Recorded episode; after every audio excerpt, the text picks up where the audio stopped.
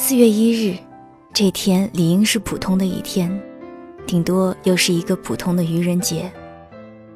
香港跟大部分的亚洲地区一样，愚人节从来也算不上是个节日。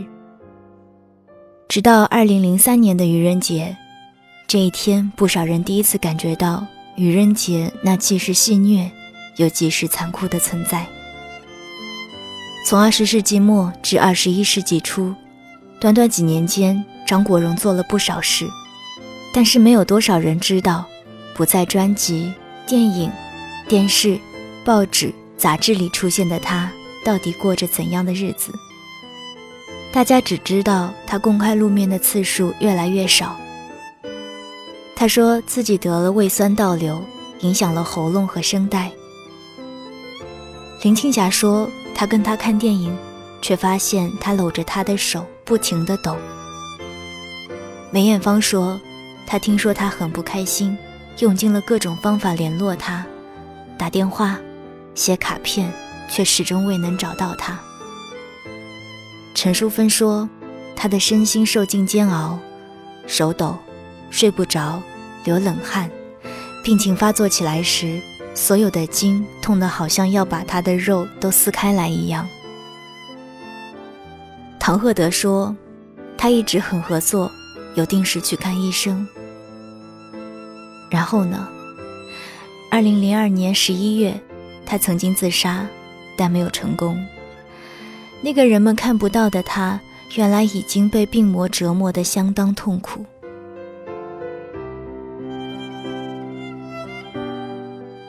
早上十时许，室内设计师莫华炳接了个电话，那是张国荣打来的。我们一起吃午饭吧。张国荣表示。莫华炳是张国荣寓所的设计师。两人私下交情匪浅，不过两天前，莫华炳干儿子名下的马匹于赛事中得了冠军，而那匹马的名便是由张国荣起的。莫华炳于是打了个电话，想给张国荣报喜，不过当时的他却没有接电话。打电话给你，你又不听，你怎知我今天有空呢？莫华炳故意说出这样的话来逗张国荣。但从对方的应对中，他感觉到张国荣很想跟自己见面，才又说起了玩笑话：“傻仔，我一定和你吃饭的。”两个人约好一点钟在铜锣湾的 Fusion 餐厅见面。选在这家餐厅是因为它的地点很靠近莫华炳的办公室。下午一时，莫华炳如约抵达餐厅，在那里。他看到身穿深灰色 T 恤、浅灰色西装外套的张国荣，面戴口罩，安静地坐着。莫华炳才刚坐下，张国荣便对他说：“隔壁有人咳嗽，你为什么不戴口罩？”口罩忽然成了人手一道的护身符。二零零三年春天，非典型肺炎肆虐全球。几乎无一地方幸免。虽然受影响的程度有所不同，但其造成的恐慌绝对是近代少见的全球性扩张。纵然现代医疗远比古时优秀，但在 SARS 爆发初期，人类竟然都显得束手无策。医疗界治不好的传染病，顷刻间让整个社会都成了惊弓之鸟。他们聊着，又点了餐。张国荣要了一份意大利面，胃口似乎还不错。餐厅里有人认得他，他便对人笑，一切如常。但是在莫华炳的眼中，他看起来是那样的不安，手一直在抖个不停。两人在餐厅里一聊便是三个小时。张国荣告诉莫华炳，他在给他打完电话之后。便驾着保时捷漫无目的的兜风。他说那天早上觉得很辛苦，只想开快车，最好就这样撞车算了。直至想起自己有约在身，才赶来赴约。真傻，不要说这些。莫华炳及时反应过来，然后把话题拉开了。张国荣又问了莫华炳的身份证号码，抄了下来。六个月前，他已经问过同一个问题，当日又再确认了一次。莫华炳事后才知道，原来张国荣是要在遗嘱里留下一份小礼物送给自己。过去在一次闲谈中，张国荣曾经问莫华炳：“如果你病得很严重，没有药医，你将会怎样解决呢？”听到这个话题，莫华炳当时的心里觉得突兀，然后又回应道：“我会吃安眠药，万一人家找到了，都有的救。”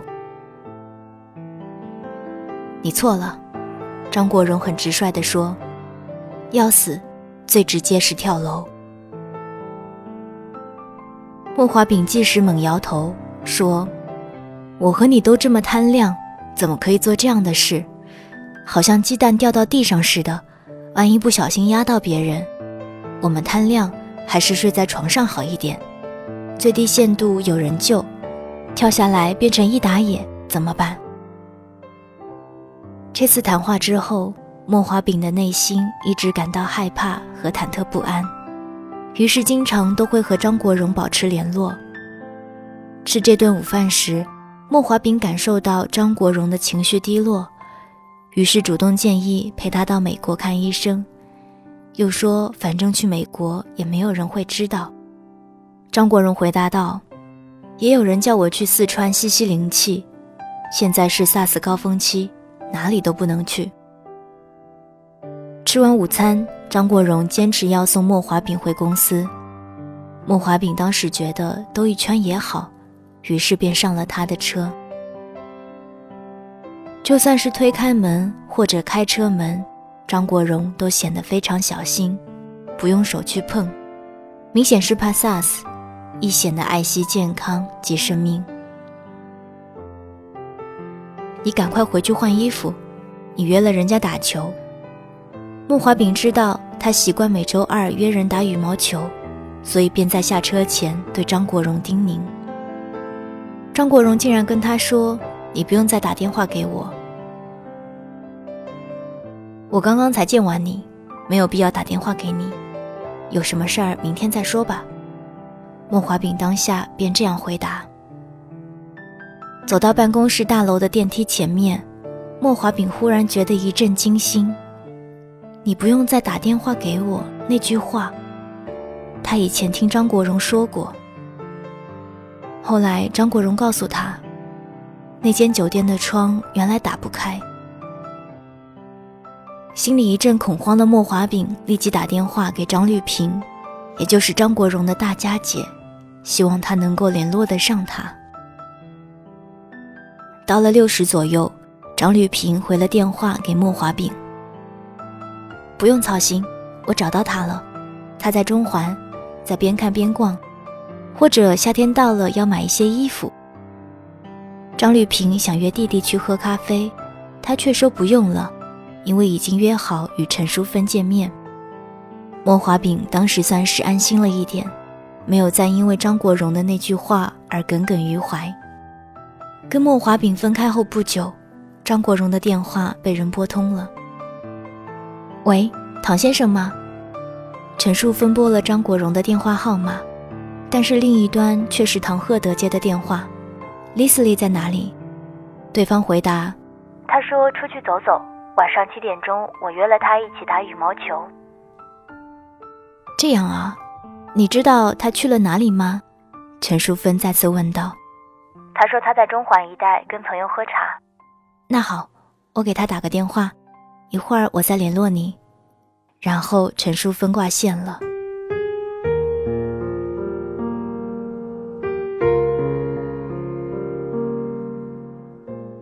陈淑芬的办公室在湾仔。跟中环只有两个地铁站之隔，也算是挺近的距离。他想了想，决定先打给张国荣。手机很快便接通了，可惜接听的并不是张国荣本人，而是冷冰冰的留言信箱。陈淑芬当时心想，大概他正跟人在谈一些重要的事情吧。Leslie，等会儿有空打给我。陈淑芬在录音讯号响起后留下了这段话。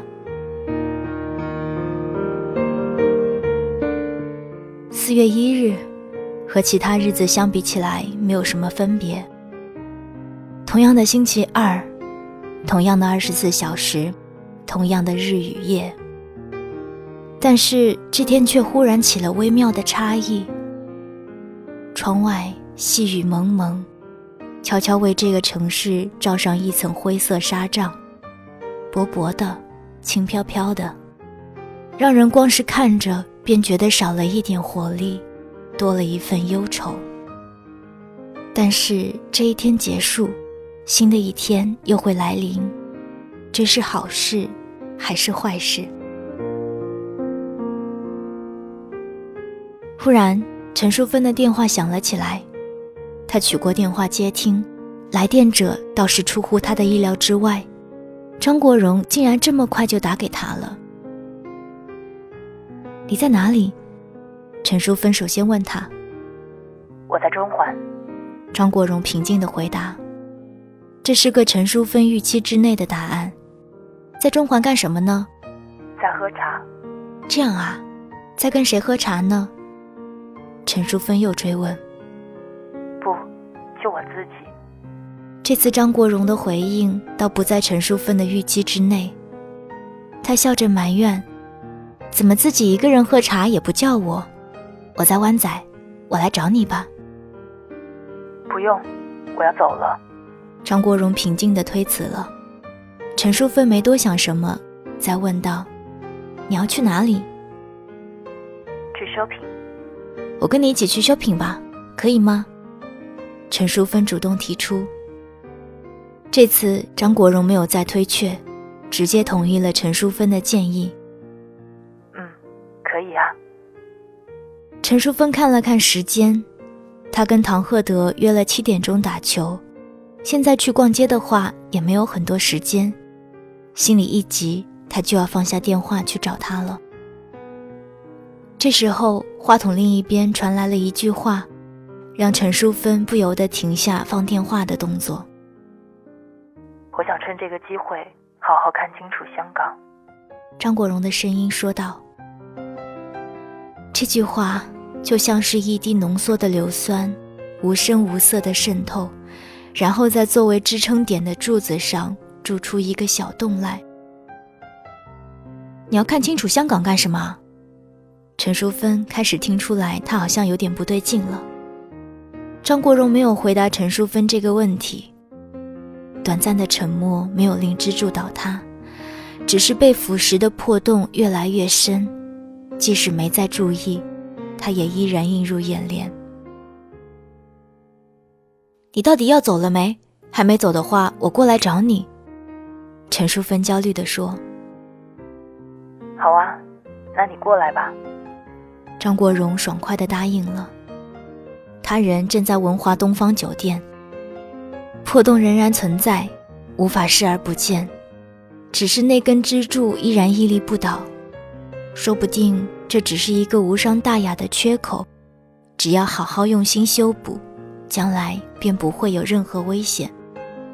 可是，对于熟悉的事物，人很容易有种错觉，以为那些越是熟悉的东西，他们便越不会改变。谁会知道，一个无伤大雅的小小差别，背后可能已是无法修补的千根裂痕？没人知道第一道裂痕到底是由何时开始出现的，更不知道它会形成的原因。当人们看到破洞的时候，或许都太迟了。麻烦你，中环文华酒店。陈淑芬坐上了计程车，司机没有认出他是天皇巨星的经纪人，也更不会察觉到他此刻不安的心情。红色的计程车不徐不急地前进，外面依然飘着雨丝，他们轻轻撞上车身。溅开成一点又一点的粉末，然后在地上融为一体，缓缓地往地下水道流去。逝去的雨水无声地朝着无人注意的地方消失。某处，某个平静的湖面，却为此泛起了一阵涟漪。没有汹涌的大浪，也没有狂怒的风暴。陈淑芬到了酒店前厅，她左顾右盼，没见着张国荣。于是她又去了他们经常聚在一起聊天的咖啡厅。一进门，服务生便迎上来问陈淑芬：“小姐，请问几位？我找 Leslie，她在吗？”服务生有点困惑：“张先生吗？我好像没看到他在这里。”“他不在。”“不会的，我们约好了，他一定在这里。我进去找他。”哒哒哒。短促的脚步声在咖啡厅内回响，可惜他一直找不到要找的对象，就像踏进了一个熟悉但却陌生的迷宫。他在店内转着，这里停停，在那里看看，每一条路都走过了，就是遍寻不获。他到底在哪里？陈淑芬焦躁地四处张望，再怎么看，张国荣还是不在咖啡厅里。莫非他是刚刚走了，又或是他根本就不在这里？陈淑芬抓起手机，连忙按下张国荣的号码，电话接通了。当听到张国荣的声音从手机中响起时，他松了一口气。我已经到了，你在哪里呀？我刚刚出去了，你先在那边喝杯茶，等一会儿我很快就回来。张国荣简单交代这几句话后，便挂线了。他的声音听起来是如此平静，和平常的他几乎没有任何分别，甚至是更加平静，仿佛是拂过湖面的清风，轻轻的，也凉飕飕的。但是在微风低下的湖面，却是异常的平静，就像是静止了，一动也不动。陈淑芬在咖啡厅等了又等，但一直不见张国荣回来，内心更加焦急了。咖啡厅里的声音好像都消失了，但又好像仍然存在，只是他们都传不进陈淑芬的耳朵里。那些声音在说什么呢？是在说无伤大雅的愚人节笑话吗？亦或是在谈论近日来疫情越来越严重的 SARS？无论在街上。亦或在店里，四周的人都戴着口罩，大家都看不清彼此的样貌，对方到底在笑还是在哭，又或在生气，根本无人看得清楚。口罩变成一个又一个面具，取代了人们真正的面孔，成为这座城市的标志。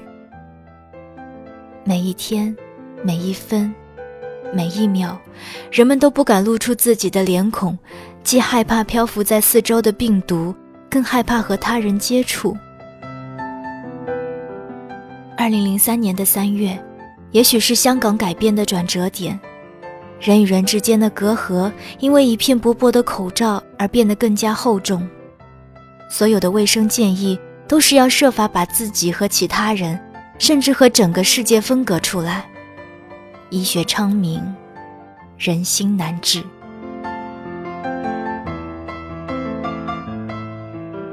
等了四十分钟，陈淑芬的手机终于响起了，她连忙接过来。你五分钟之后在酒店门口等我，在正门，然后我就会来了。谢天谢地，他终于听到了张国荣的声音。陈淑芬看看时间，原来已经快六点半了，距离七点钟只剩下半个小时，于是她也没多想。立即结账，离开咖啡厅。四月的天气并不寒冷，可是却下着细碎的微雨，有别于冰冻的刺骨寒意。这种阴冷只会慢慢的吸啜着人体的温暖。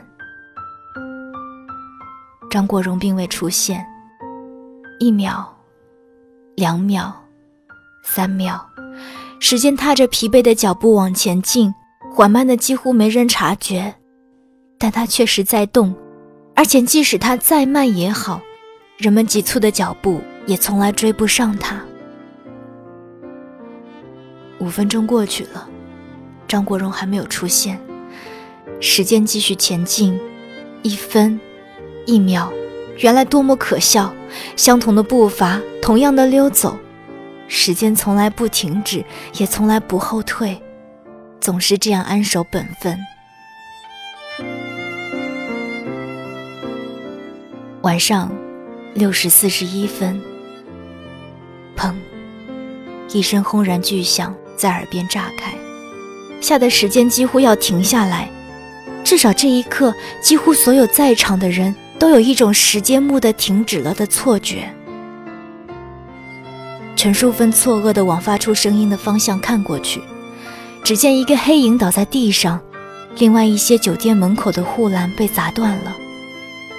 再仔细一看，那是一个人，在那个人的旁边是一辆巴士。不好了！陈淑芬连忙跑进酒店，把服务生叫了出来：“有交通意外，撞伤人了，就在外面，快点叫救护车！”陈淑芬又慌忙跑了出去。张国荣随时都会来到酒店门口，而陈淑芬心里清楚明白，即使刚才他表现得再平静也好，他现在患上了抑郁症，要是看到那个场面，难免会受刺激，所以她决定快步跑到另一边，把张国荣的车截停下来。然而跑了没几步，陈淑芬便打消了这个念头。也许张国荣还未到呢，也许他正在堵车。陈淑芬真心祈祷张国荣还未到，这样的话，他就可以先到街口截停他的车，这样他就不会经过酒店大门。于是，陈淑芬拿起手机打给了张国荣，可是这一次，电话没有接通。